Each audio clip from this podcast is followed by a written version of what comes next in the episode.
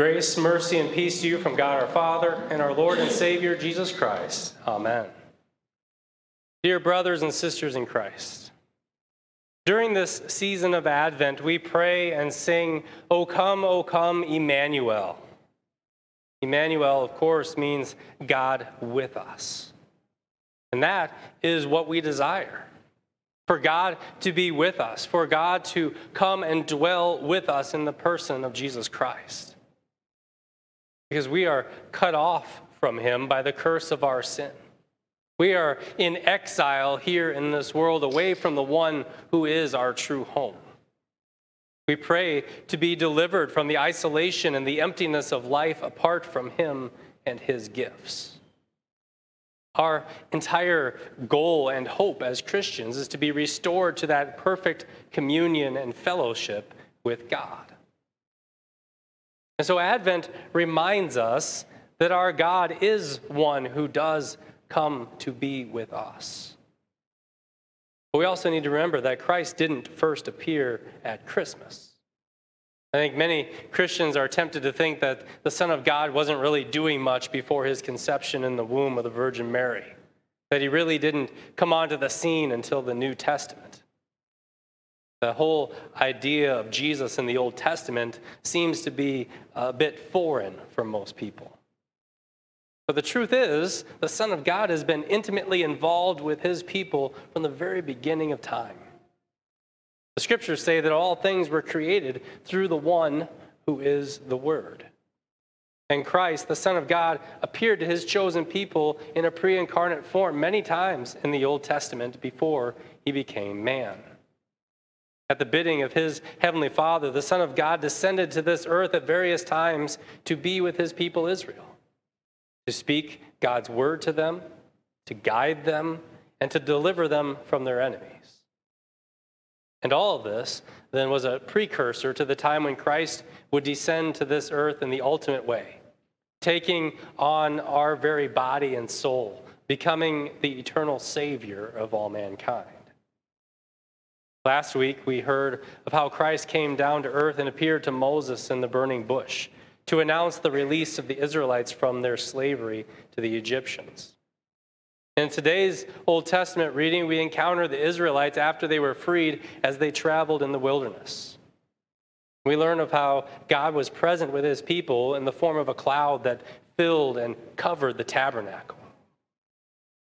Now, the tabernacle was like a mobile temple a large tent for the worship that the, that the Lord had prescribed. And within it was the most holy place where the ark of God was located. The ark contained the two stone tablets which God had given to Moses, and on it was the mercy seat, where the Lord was present to meet with his people through the blood of the sacrifices. And even as God was present in a pillar of cloud by day and a pillar of fire by night to lead the children of Israel out of Egypt, so too was he present among his people as a cloud in this tabernacle, a cloud that had the appearance of fire by night. When the cloud rose above the tabernacle, the Israelites would then journey. When it remained on the tabernacle, they would stay where they were. This presence of the Lord in the wilderness was none other than the Son of God, Christ the Savior, as we'll see more clearly here in just a minute. We heard in the reading from John's gospel that no one has ever seen God, but that Christ, the only begotten Son of God, has revealed him. And so this cloud then was the revelation of God in his Son. It was the real presence of Christ, the Creator, entering into creation for the sake of his gospel, to lead them to the riches of the promised land.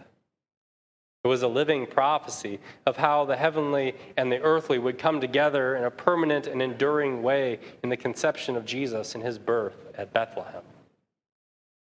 The Apostle John teaches us in those very important words, saying, The Word that is the Son of God became flesh and dwelt among us. Now, that word dwelt is actually another form of the word for tabernacle or tent. And so we could translate John's statement this way The Word became flesh and tabernacled among us. Jesus set up his tent in our midst. For the same Lord who dwelt in a tent made of animal skins has taken on our human nature, flesh and blood, body and soul. To the glory of the Lord, and the glory of the Lord dwells in human skin in the person of Jesus of Nazareth. The tabernacle that Jesus descended to fill was our human body and soul. And he did so not just for a little while, but for all eternity. In the wilderness, the cloud would sometimes rise out of the tabernacle, but in Christ, the divine and human natures are eternally joined together. So that God the Son is and always will be true man, our brother. The human tabernacle, which he now inhabits, is his dwelling place forever. And that helps us explain why Jesus himself said, Destroy this temple, referring to his human nature, and in three days I will raise it up. God and man come together forever in Christ so that humanity might be raised up to the glory of God. Jesus himself is the glory of God, full of grace and truth for us. Jesus is the Word made flesh. Therefore, whenever the Word is proclaimed, Jesus, the Word made flesh, is with his people. Add the word to water, and Jesus is present with his people in holy baptism. And of course, we dare not forget or ignore his great declaration of presence in his supper. Take and eat, this is my body. Take and drink, this is my blood for the forgiveness of sins. Jesus is present in his means of grace, his word and sacraments. Therefore, where you find his word proclaimed in its truth and purity, and his sacraments administered according to his word, you'll find Jesus. And so, brothers and sisters in Christ, rejoice. Rejoice, for the temple draws near to you. The Lord comes to you. He is just as present in his means of grace here today as when he lives in the holy when he lived in the holy of holies surrounded by a cloud of glory. That's why this room is called the sanctuary. Right? Because God comes here for you. That's why Christmas is such a joyous time for us. It celebrates this very reality. That's why it's such a wonderful time to celebrate that Jesus is Emmanuel, God with us. And that makes a huge difference in our lives. It makes a huge difference on a day like today when we mourn the death of a dear brother in Christ. To know that Lennis is with the Lord in his presence, to know that the Lord is with us in our grief, the Lord comforts us with his promises and his truth. That's what Christmas is all about. That's what Christ being born, the incarnation is all about. Through his life and death, his life, death, and resurrection, we have all that we need. We have eternal life. We have restoration with, with the Father.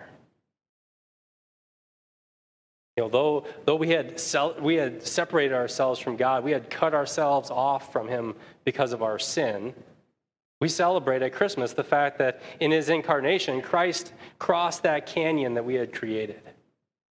He bridged the gap between heaven and earth, and he brought us back to God.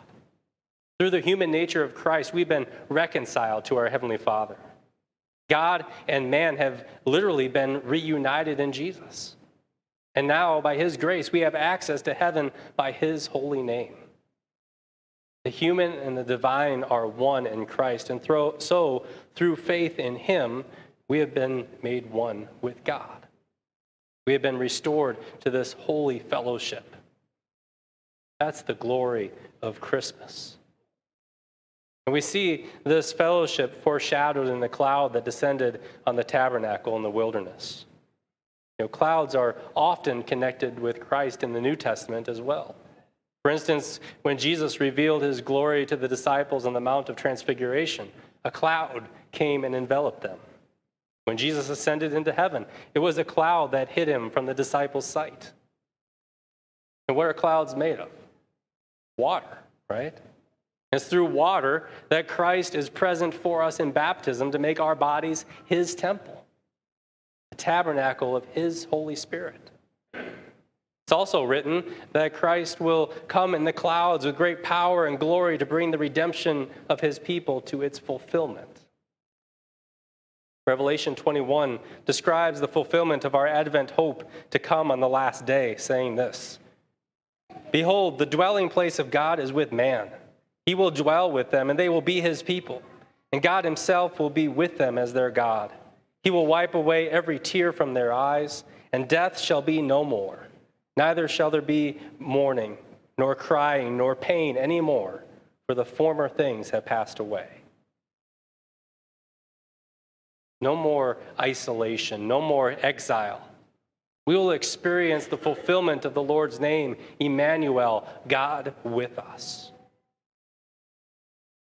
Therefore, as we prepare in this Advent season for both Christmas and for the second coming of Christ, let us be like the children of Israel traveling with the cloud of the tabernacle. Let us faithfully and patiently follow our Lord Jesus Christ across the wilderness of this fallen world, through the grave, and into the resurrection and the promised land of the world to come. Amen.